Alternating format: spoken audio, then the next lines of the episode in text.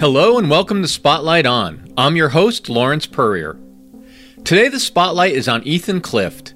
Ethan and his wife, Allison Clift Jennings, are at the helm of a new venture, Tonic Audio Labs, and are set to roll out their first product, Lumos, early in 2021.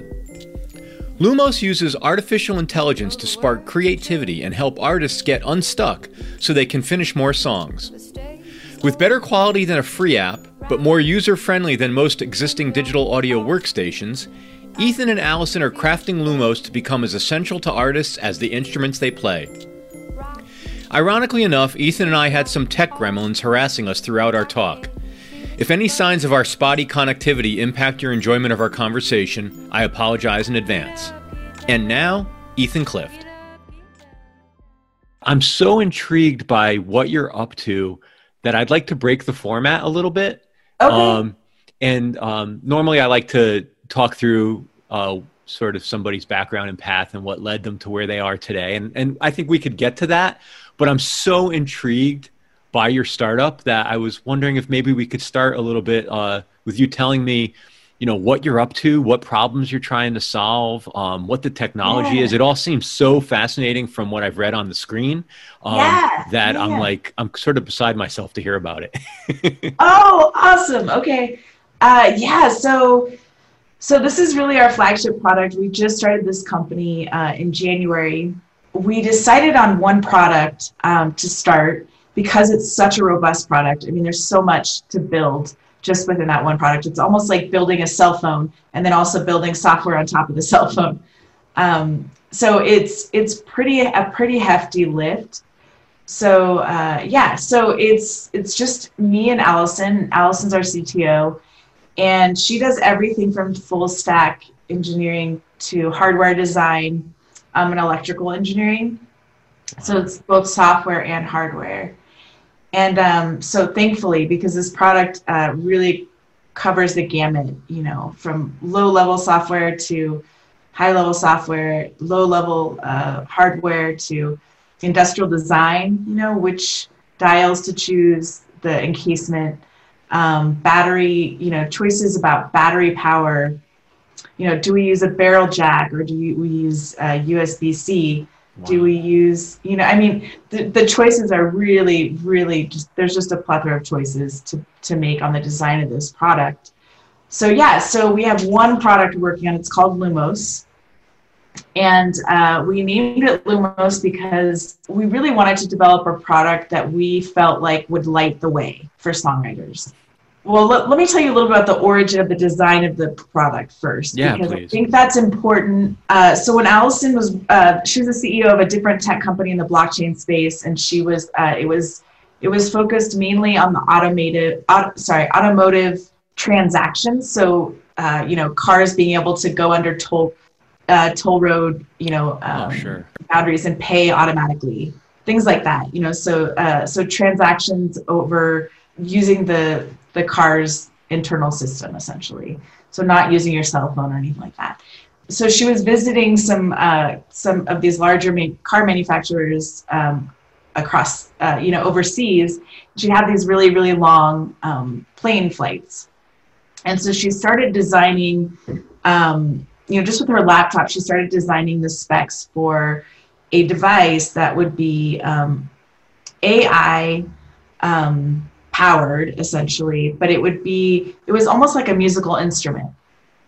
Um, like almost like a keyboard but um, it was ai uh, powered and you could make sounds and make unique sounds and then you know put those sounds together and, and, and create songs and um, so she came to me with that idea and i was like you know it's really fascinating because ai you know is so misunderstood in the music industry i think right now. And there's a lot of fear around it and just a lot of confusion around what what can it bring to to music without taking away the creativity of the individual you know songwriter and the songwriting process.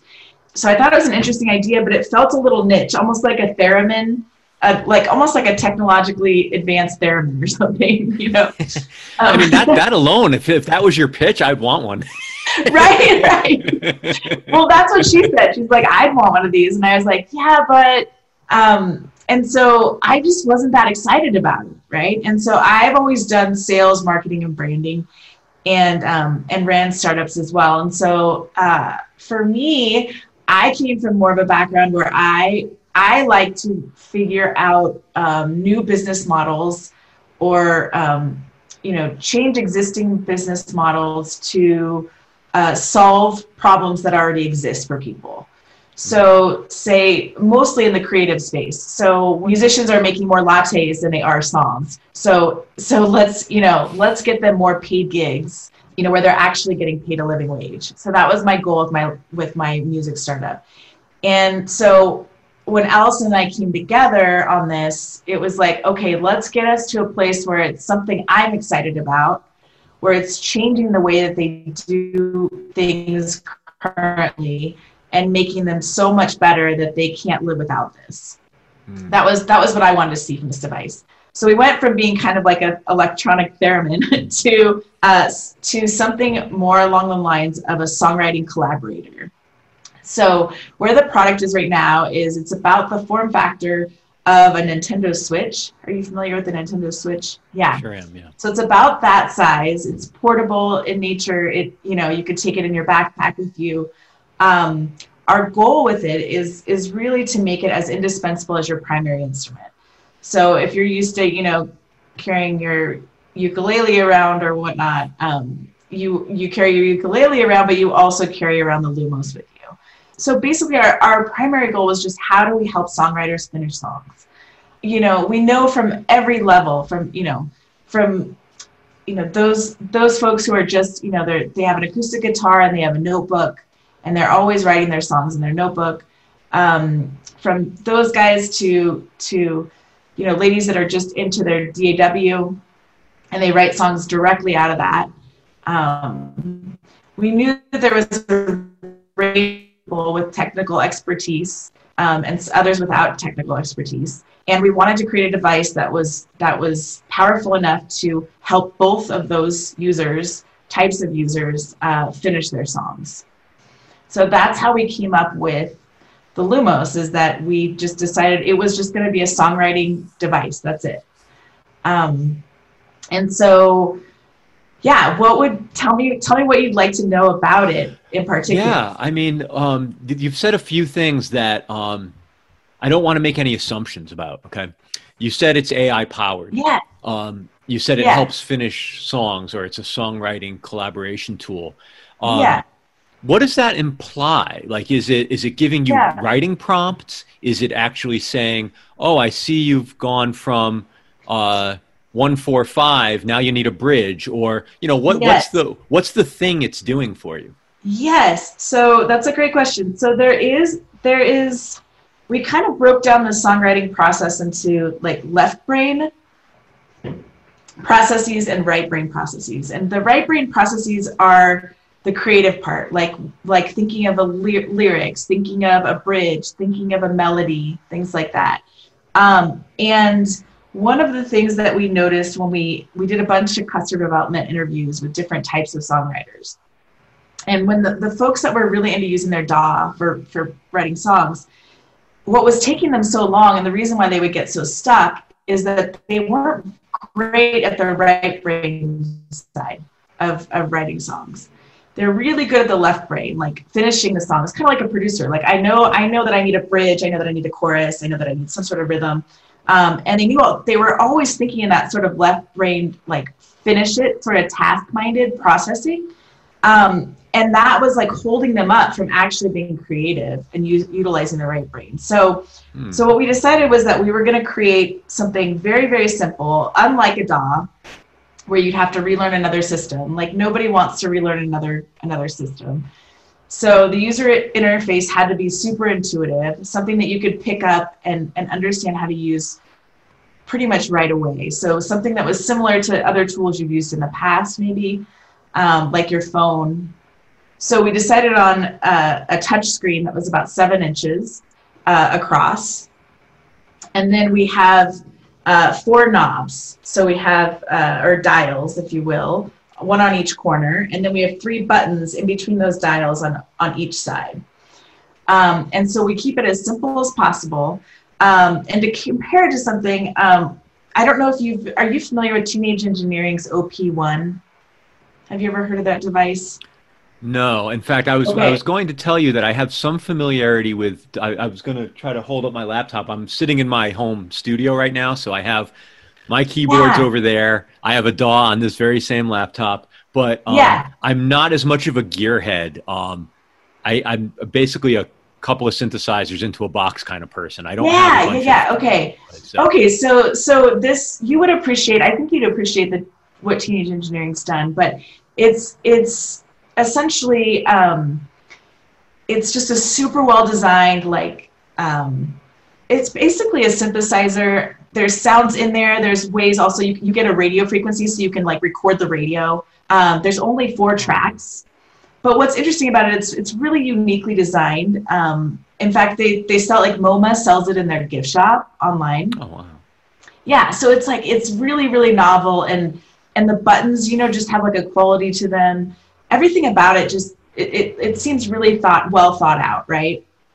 And so we were really inspired by what they had done um, but that we would you know we, we bought one because we had to try it of course. And they they had become so popular uh, when they first sold it it was like 7.95 i think or something like that. And then now they have to now they sell it for 13.95 so i mean very rarely do you see something go up in price right? Yeah right right. With the decimal point after the five Exactly. exactly. exactly. So so their product was is a is a great example of something that it's it has the same form factor. It's it's portable device. Um, their battery power lasts forever. It seems like two days, um, and it's really fun to play with. Very unique sounds you can create out of it.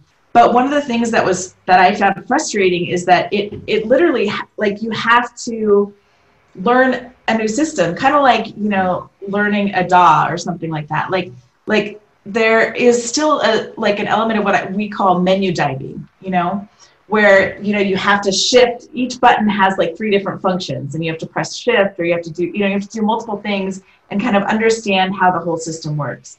So we wanted to avoid that if we could, because we want people to get the device, unbox it, and be able to get started right away.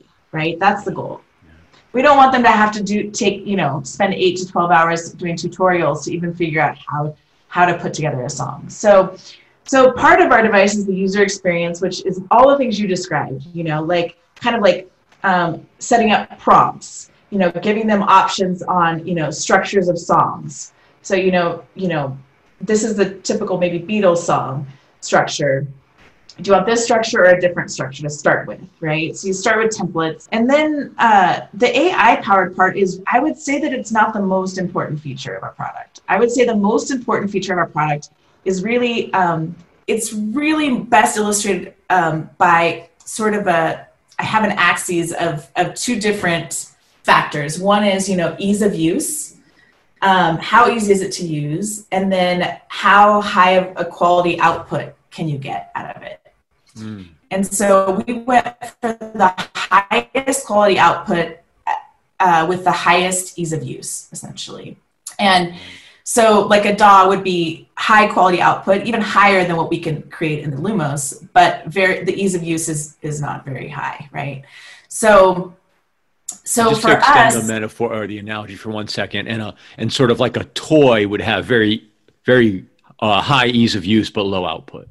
Yes, yes. Okay.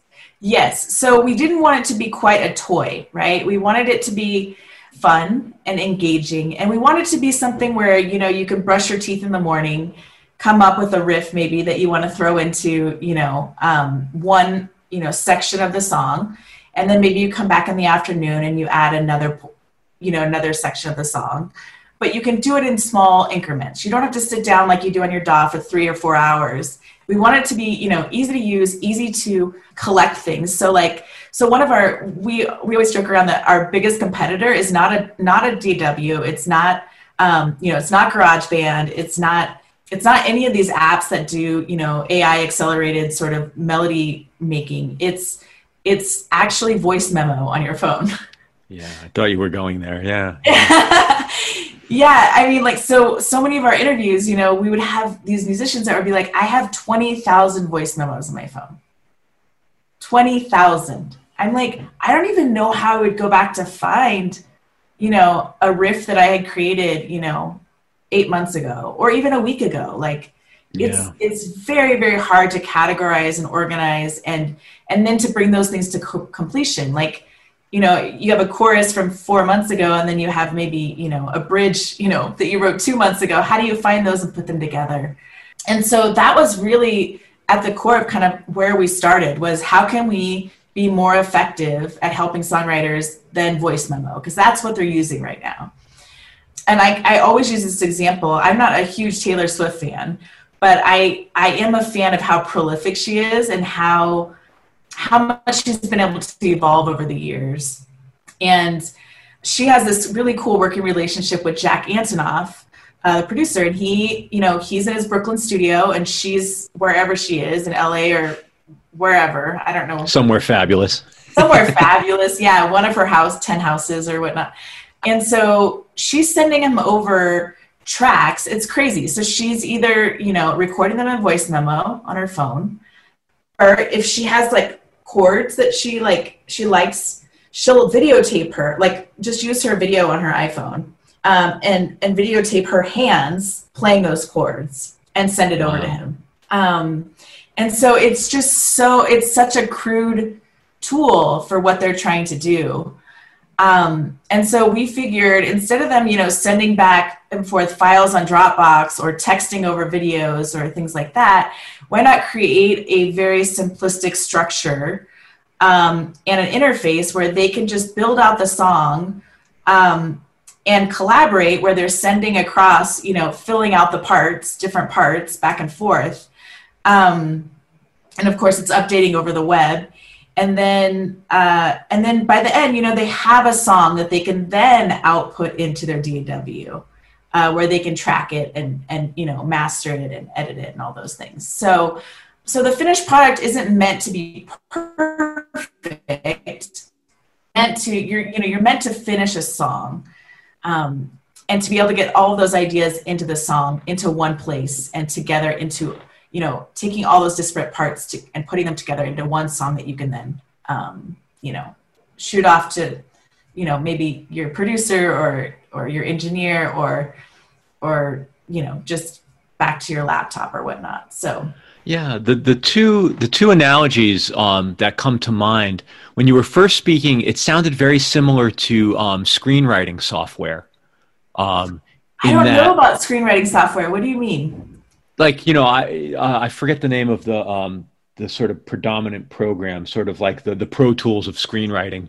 Um, yeah i could dig it up but anyway yeah. you know you launch it and it's like i want to write a sitcom a sitcom or yes. um you know uh, a, a telenovela or yes. um you know what have you and then it has all the structure of um you know the commentary the stage direction the dialogue cut uh, notes um, yes. So there was that, but then there's also an element of sort of sketch, a sketch pad. It sounds to a certain extent like a, uh, um, just a place to store your your your your fully or par- partially formed thoughts that are organized, shareable, um, can be demoed.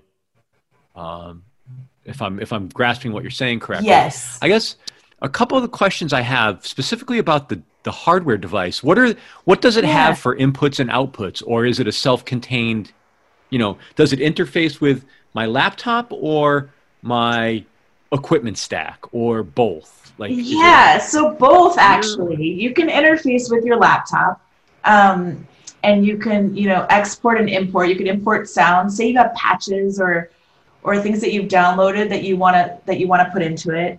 Um, our our goal for the first, you know, we're doing this Kickstarter in February, and for the first round of devices, um, the software that we're really trying to get right, and this, uh, I'm sorry, the software feature we're really trying to get right is this AI melody maker, essentially.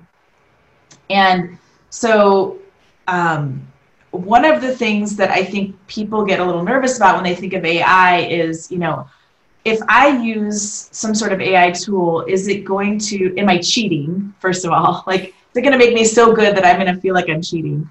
And is it going to be, is it going to be similar to what other people are making?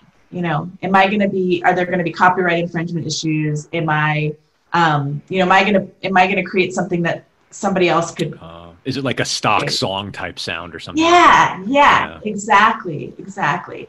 And so, um, so one of the ways that you know I illustrate that, like, no, not all. In fact, you know, our models, our AI models, require you to input something creatively yourself. So whether that's plugging in your, you know, quarter inch um, and playing a guitar lick and and then and then the AI uh, melody maker goes from there, right? You put that into the AI engine essentially, and then it will come out with several options of how to finish that melody based on what you give it.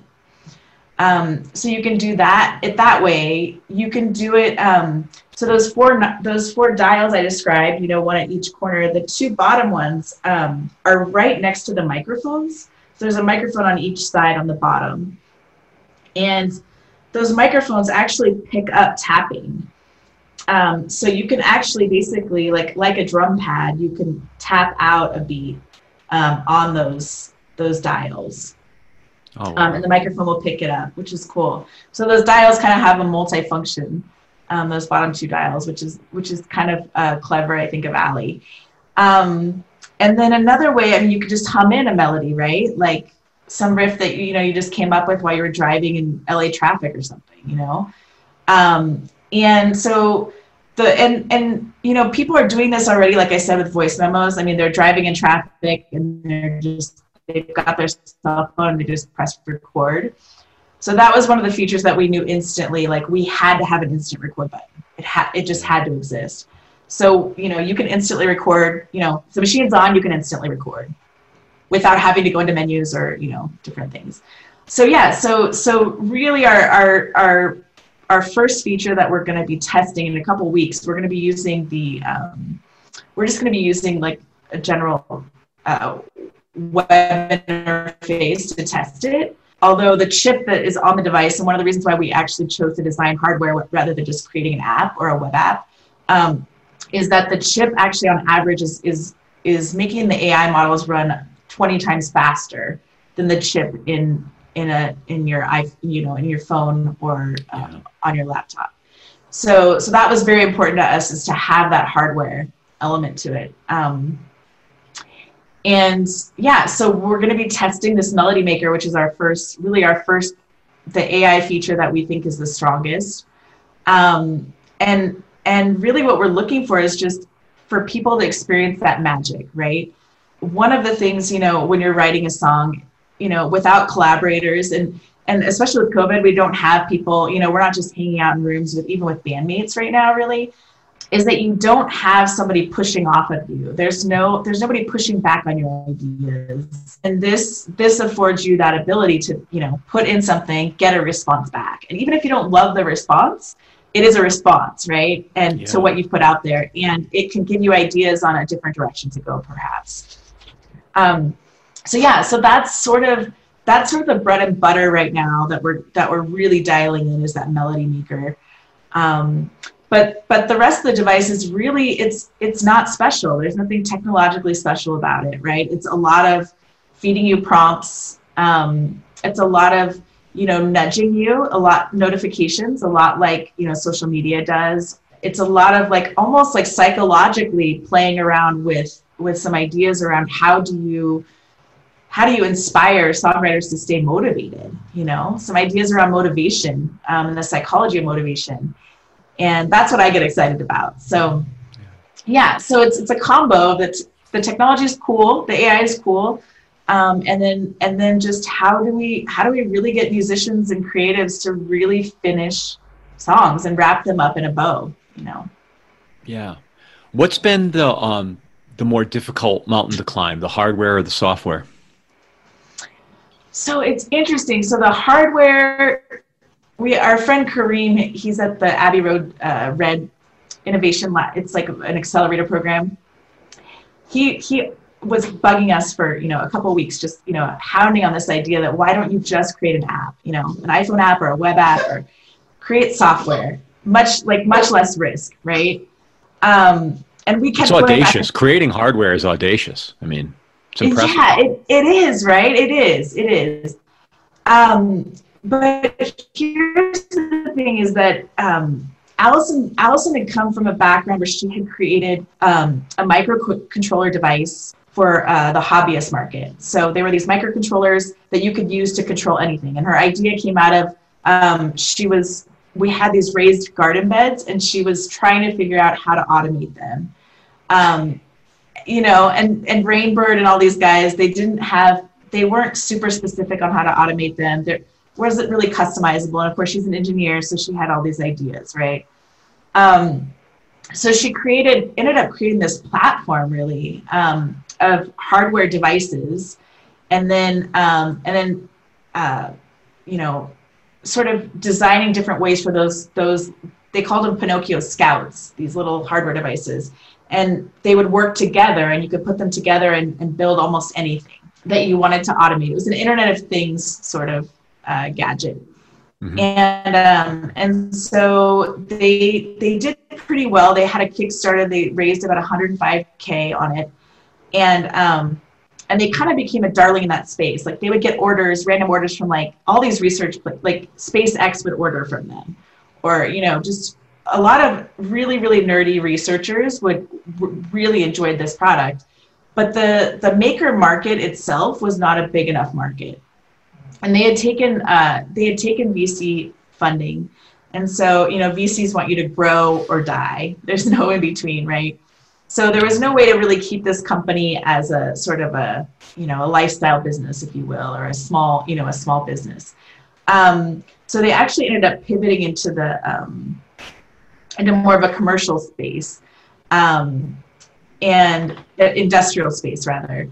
And so, uh, so they did the similar things, but they ended up using blockchain and and some um, some creative solutions to, um, you know, exchanging value over the internet, etc. So, um, using these Internet of Things devices. So, so basically, this is this took her on this like seven year journey of of designing hardware herself. And it's funny, she was not a hardware designer before this, um, mm. but she just failed. And, you know, I mean, there were days where she would, you know, it, even at, we've been in this house for 10 years, and she would, I can just remember her at the kitchen table, you know, telling me to walk three blocks away with this device and seeing if she still had, you know, um, connection you know i mean and then she would she would you know she'd be fixing bugs it would take her like 48 hours to fix a bug and but it was just this constant like you know trial and error trial and error trial and error until she just made it work you know um, and it was really kind of miraculous because not being a she wasn't an electrical engineer she was a software engineer by trade.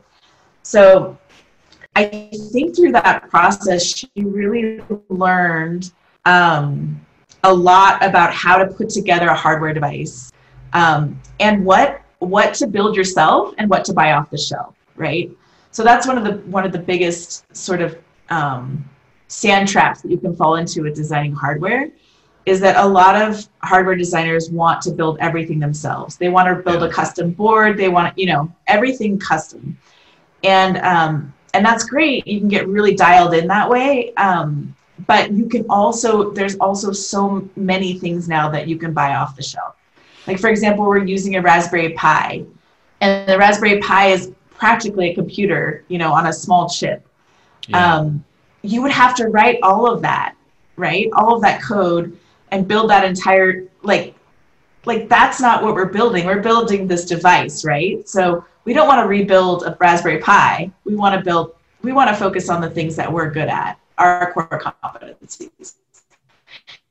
So what I so there's commodity um, elements that what go I think into she's custom really hardware. Yes, yes, precisely, and I think that's really what the last seven or eight years has taught her. And so for us, we looked at it as um, that's where her genius lies is in connecting those elements, is in understanding systems and understanding being able to research, you know, the battery, being able to research you know, sort of the nucleus of it or the, the main board, um, and being able to figure out sort of what contingencies exist to make those systems work together um, and to do it efficiently and to do it, you know, um, to keep our BOM costs low enough that we can make a profit when we sell the product. Um, all of those things are things that she's learned over the last seven or eight years um, at the startup that she ran. So, yeah. So for us, it was kind of a no-brainer. We were like, you know, our core competency really has been in building um, hardware for the last seven or eight years. Um, if if it was seven or eight years ago, we would have done just software because that was that was her core competency then, right? Being a full stack software engineer. So so yeah, so it's it's a real it's really been fun because she also has to catch up in some ways on the software side because she had moved into a role she was cto of this last company she was at and then she ended up moving into the ceo role so it's a lot more management you know money you know money vision team sort of stuff um, so so there's things like you know uh, some of the user interface uh, tools that she's using now weren't even around. You know, Vue.js wasn't even around back then, seven or eight years ago. So, um, so it's really fun because we get to learn also while we're going. You know, um, and then we get to combine that sort of with the entrepreneurial skills that we've we've built over you know the last 20 years of building businesses and and such. So uh, yeah, so that's why we went with hardware, and it is it is to answer your question, it is a huge lift. Um, it, it is much larger than the software element, um, but the software element has its own challenges that are, are really unique, which is that we're trying to solve a problem that has been around for you know centuries, right? Like people have been writing songs for eons, right? So if that interface isn't just right um, and doesn't you know doesn't understand the psychology of creativity of, of the creative mind um, and combine that with the finishing skills and the left brain sort of you know process oriented um, producer type skills. If we can't combine those two under one roof um, we're gonna struggle you know in the marketplace. Like we just will. That's yeah. you know. So so yeah. So to your question i guess it's both. Both are difficult the hardware one is just a lot more work. It's a lot more boxes to check off and a lot more, yeah. um, you know, she had, she's been drawing the schematics for the board and then she's got to get pricing on all the parts. And then, you know, it's just a lot of, uh, of, um, yeah, just very detailed work that you have to get right. And the lead times are a lot longer than software. Um, you know, there's always contingencies like, you know, if, if this part, you know, if this part runs out, you know, are there two or three other parts that are being made by other, right. you know, manufacturers that we could depend on so that we're not late on our, you know, delivery times, um, things like that. So you just, uh, I don't envy her position. um, when um, yeah. uh, just to sort of go underneath the hood a little bit in the process or, or, or about the process of designing, de- designing a device, the hardware from yeah, the ground up. Yeah. Um, you mentioned the schematic. You mentioned, you know, there, there's there's there's certain pieces that I guess are are very process driven. But when you're yes. prototyping, how yes. do you um, not not not how does one, but how did you guys? How did the two of you? Um, approach prototyping? Were you soldering? Were you yeah clipping stuff out? Like what? How did yeah. it actually come to be that you ultimately held something in your hand? Yeah, I mean, like I said earlier, I mean, it, it's really in, it's really so in her wheelhouse to be able to find. I know very few people that can do this, and I don't I don't know why she's wired this way, but but um, you know, she can go on Alibaba or she can go, you know, she had a couple of vendors that she worked with with her last company that um, she can go to them and say, you know, I need a screen. I need a touch screen. It needs to be around this size. Um, and then they will, they can shop with their, you know, their manufacturers in China. And then they can come back to her and say, you know, like Arrow, for example.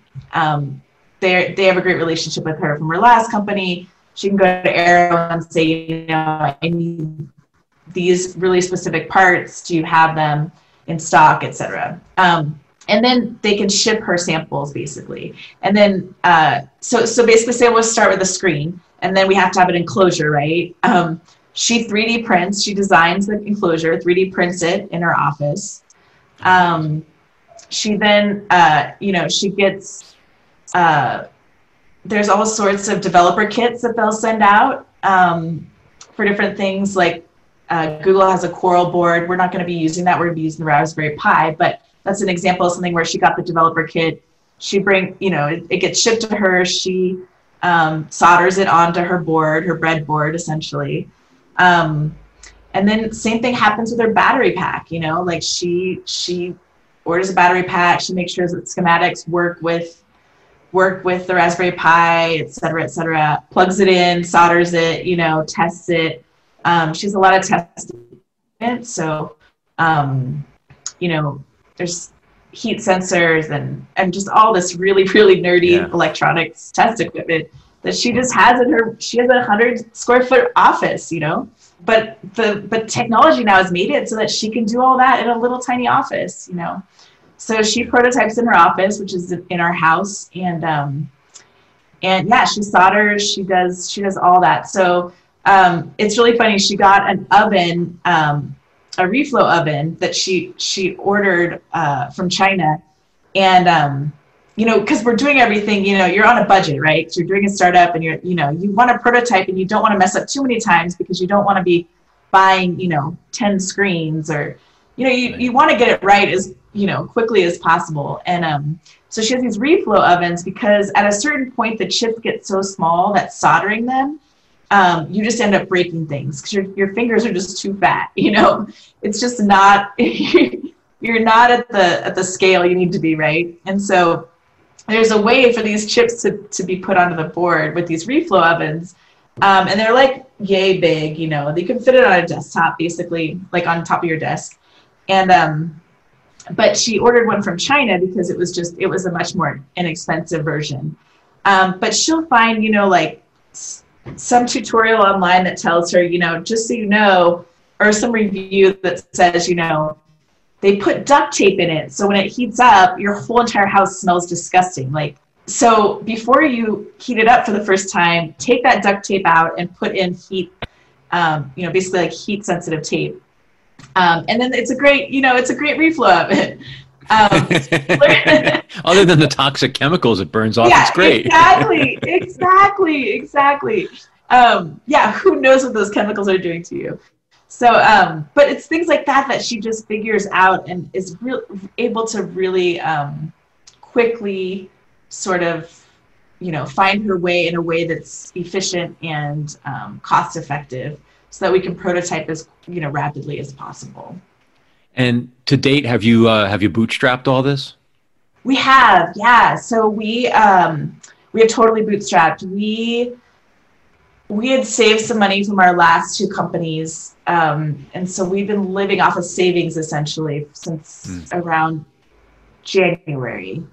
Um, yeah and just entirely bootstrapped. So i would say you know we've besides not having our our uh, regular salaries which was is a lot bigger than our actual investment cash investment that we've used so far on prototyping and things um, so yeah, so I think you know besides the you know not having our our salaries, um, I think we've only we put in less than 20k so far. Um, Get out of here! Into all wow. the prototyping we've done. So yeah, so we've been pretty efficient with our capital. That's amazing. Um, yeah, we're really proud of that actually. Um, yeah. So. Well, I'm curious. Um, you mentioned Kickstarter for February. Um, yeah and it sounds like um, at least one of you, if not both of you, have had some experience um, launching a product that way. Um, I haven't heard a lot about Kickstarter in the last maybe year or two.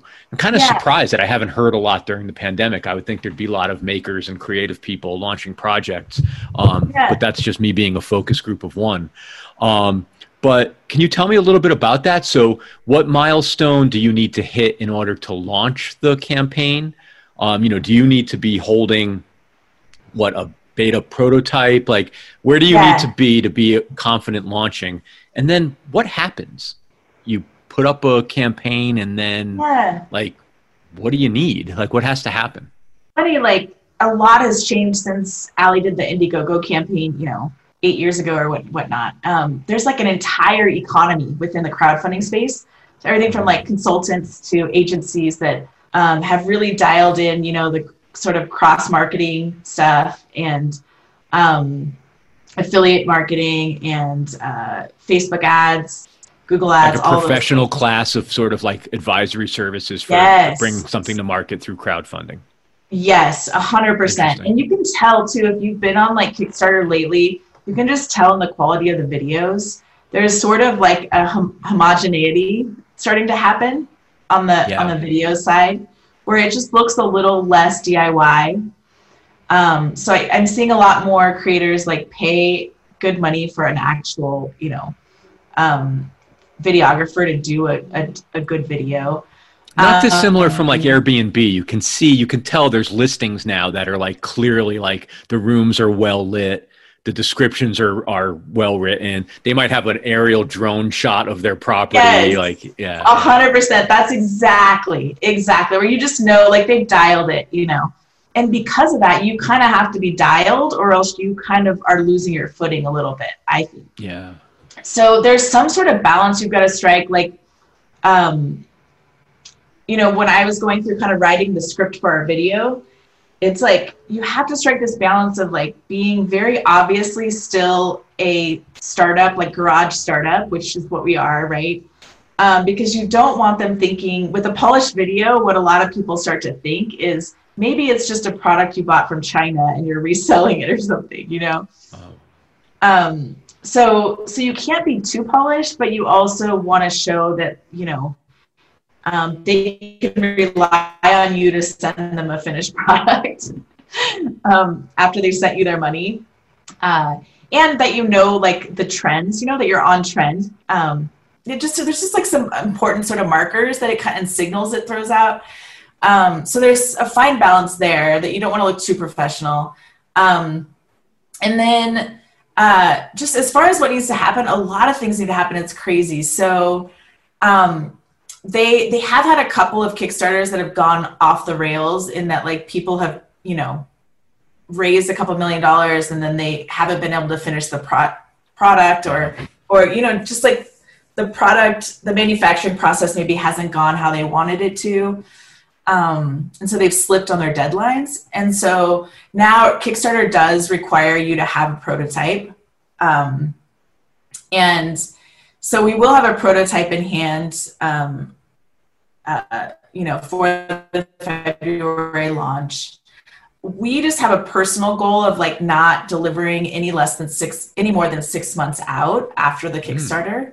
So that's really our goal is like you know uh, not you know to keep it within between june and september delivery for a february launch a lot of what we're doing ahead of time is and, and sort of the things that are unknowns that we have to answer to feel comfortable and confident in launching you know and and having a serious launch. Um, are a you know does it is this ai melody maker really worth its weight in gold? Like do people feel like it gets them so unstuck so quickly that it's magic? Like that's Yeah. that's what we want to happen.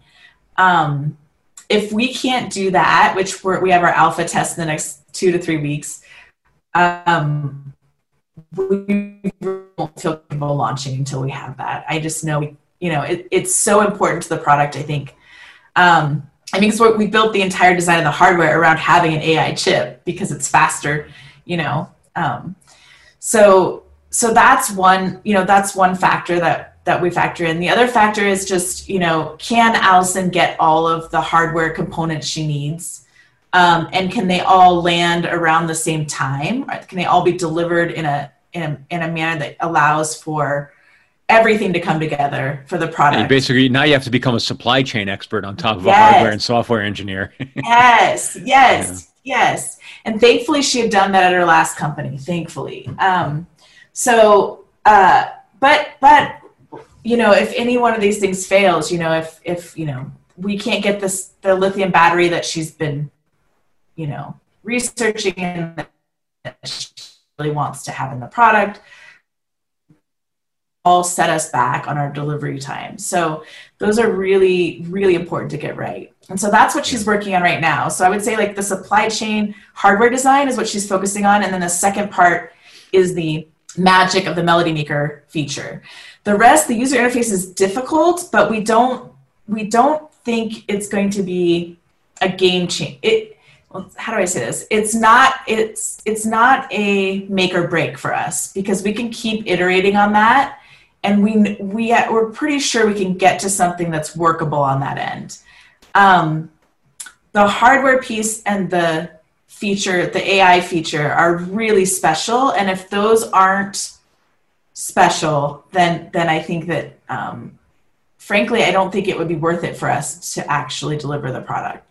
Um, so yeah, so those are the two things that we're really focused on leading up to uh, the campaign we have an idea, like I said earlier, about how tutor portion of the of the songwriting companion will work. Um, the notifications, there's some kind of like you know unique little features where we have you know our logo is very bright pink. We have like a pink light that will go off when you know it will blink on the device when you when a collaborator has sent over files.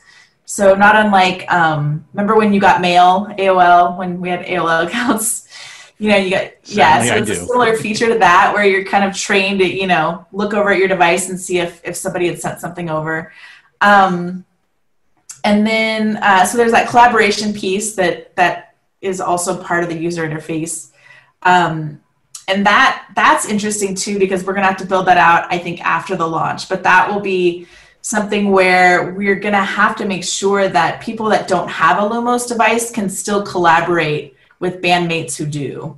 So that'll look like something, you know, uh, so maybe a lighter version, a lighter software version on the desktop, uh, where they can, you know, maybe pay a small subscription price for it, uh, fee for it, or um, uh, or maybe even a free, you know, it's a free download and and and it has limited features. Um, do you mind me asking? Do you do you envision a world where the software itself lives in other devices where you license it or you power other devices with the software?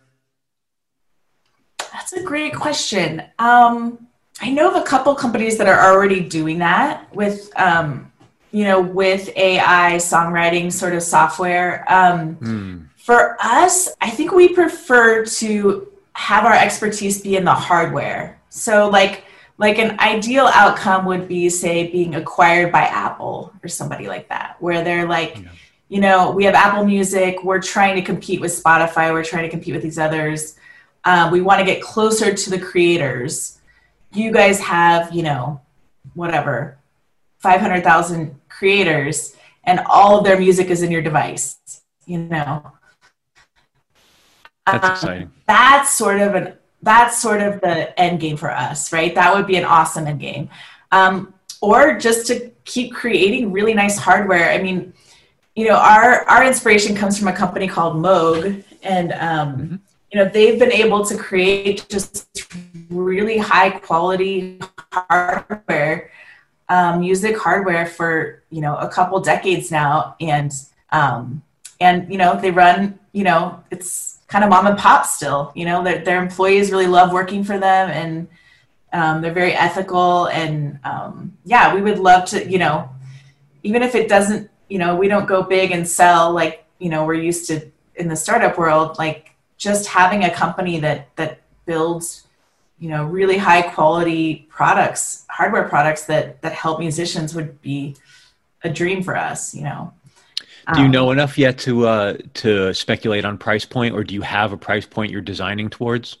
Yeah, we are. Um, it's gonna be, and we're comparing it to. There's a couple. There's an Elektron device. Um, there's a couple different devices on the market that Sweetwater sells right now um, that are around the 11.99 mark. Mm. Um, and so that would probably be if we ended up doing um, channel sales, it'll probably be around that mark, eleven ninety nine. Um, our Kickstarter, we're we're we're doing an interesting thing where you know with Kickstarter, normally people have more than one SKU or they have you know a lot of like kind of giveaways. We're just doing a thing where we're like, okay, we have one SKU, one device that we're selling. And so the first 50 devices are going to be 55% off. You know, the, the second, you know, 150 devices are going to be, you know, 40% off the retail price, et cetera, et cetera. So basically the earlier you get in, the, the lower your price point is. Um, and I don't think, I think in this first run, I don't think anything will go higher than, uh, I think our highest is eight ninety nine. Mm-hmm. So that would be the highest price I think in the last week or so of the campaign. Um, okay. Well, I want to make sure I get in early because I'm very intrigued and I want to play with one. So. yeah, yeah, um, yeah. Yeah. Will the um will the will the software be updatable? Was it like a firmware type thing? Yes. like as the AI gets yes. better, like I can plug into my laptop and download? Yes. So so we're we are really big fans of of of sort of extinguishing this idea of planned obsolescence. Like I hate nothing more. I'm totally that person that has my phone until it go, gets so slow that I have to update it. You know. Yeah. Um. So we're building it for like a seven to nine years life cycle. Um, so you will be able to update the firmware and you'll be able to update the software, of course. Um, but most devices, they don't let you update the firmware. So the firmware updates will be kind of a special thing. Um, we're also building, we're building it in such a way that we know down the road we're going to use uh, features as it evolves, as the device evolves, um, but they won't be utilized yet. So, um, so like for example, we had a decision to make a couple uh, days ago, which was, you know, do we use the, t- the simple barrel jack that you have as a charger in most of your musical most of your synthesizers have them? Um, they're inexpensive parts wise. Um, or do we use U- usb-c which is you know what a lot you know the switch has it now actually the nintendo switch. Um, my laptop is powered with it. Um, and so it's a lot more complex though right? Because the USB C has the ability to charge other devices with your device. So, like my laptop can charge my phone, right? Um, with the barrel jack, you can't do that. So, um, what that makes Allison's job a lot more complicated when she's building the hardware um, because it is so complex. Um, so, you know, we had to weigh the pros and cons of that. You know, it's going to be longer. So what we decided in the end was it's going to be longer upfront work for her to to build a USB C um, charger. Uh, but in the long term, we know that the world is going in that direction and that everything will have USB C eventually. And so for us, we don't want the qual we don't want to sacrifice the quality over the long term. Yeah. Yeah, and it would make sort of uh, V1 of the device obsolete much faster, or certainly it would feel yes. it wouldn't feel modern. Yeah. Yes, it wouldn't feel modern exactly, and that's the same thing too for our dials, right? Like when you touch a Moog synthesizer, you you turn the dials. Um, funny story. Before we knew what we were going to be developing. Um, uh, we were at a conference, like the biggest music conference in the world in LA in um, January, and um, and we walked around to every single booth that had any hardware at all, including even if it was amp, an amp. Um, so not just synthesizers or you know recording equipment or uh, but anything that had hardware and and it had knobs essentially and yeah. we tested everybody's knobs we just like we would just go around and and i have a video of us just you know um, testing knobs, testing knobs. Um, there's that certain so, resistance that you get. Like there's a certain yes. feel that is just when you get that and it feels of the right pressure, right resistance, it feels so high quality. And when that's not yes. there and it spins too freely, it feels so cheap. Yes, yes, exactly, exactly. And so there's all these special words for it, like action and all these different technical terms for it. But but it's the same for knobs and buttons, right? Like it's like your keys on your keyboard, right? Um, and so we really, really, really want to get those right. And so that that's part of our sort of obsession is how do we make products that feel that good for that long, you know? Um, you know, if we want the longevity of this project product to be seven to nine years, you know, it has to feel quality for that long. And so, I mean, I think of, you know, we're nuts about, we always have a Land Rover car. Like one of our cars is always a Land Rover and our other car is a Volkswagen and our motorcycles are Ducatis, right? Like there's reasons for those things. The Ducati, the sound is unlike any other motorcycle, right? Land Rover, you just you can feel the quality, um, yeah. especially off road. You can, you know, Volkswagen, same thing. The German engineering on the, especially on the interiors, is just impeccable. Um, the way the doors close, you know, that noise it makes. Um, so we're really big nuts around like product design, and so for us, it's not just about this product being very usable and indispensable to the songwriter, but but you know anybody could come along that isn't a songwriter hold this device and know you know that it was designed properly and that you know um, very thoughtfully. Yeah. Uh, yeah that's important. so yes that's um, that's sort of the goal. Well i have a ton more i want to ask you about but um, i know our time is sort of coming to an end. I, I wonder if i could extend an advance invitation and ask if maybe you'd come back when you launched the Kickstarter and you could tell me about what the um what the challenges were that to get to the last mile because I suspect yeah. despite your very upbeat positive demeanor there's a lot of work between here and yeah, here and then yeah. and I'd love to hear about how you get um how you get to the screen of of being launched live and then maybe talk a little bit about um some of the things we didn't get to, how, how you wound up where you are today, why Reno. Um, there's a lot I'd love to learn about the two of you. Um, so uh, I'd like to extend the offer so that when, when, when the Kickstarter's up, I'd love to have you back. Oh, we would love that. That would be excellent. Yeah. And it's so fun to talk to you about this.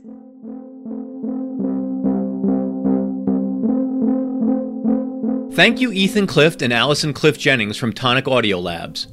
Thank you, Macy McCullum from Rock Paper Scissors, for making this conversation happen. Thanks to Ant Taylor and the entire team at Lyte. If you want to learn more about Lyte, visit lyte.com. That's L Y T E.com. And thank you for listening to Spotlight On. We're available from Apple, Spotify, Amazon, and pretty much anywhere else you get podcasts from. Please keep your feedback coming. Hit me up at lp at lyte.com. Thank you so much be safe and stay in touch.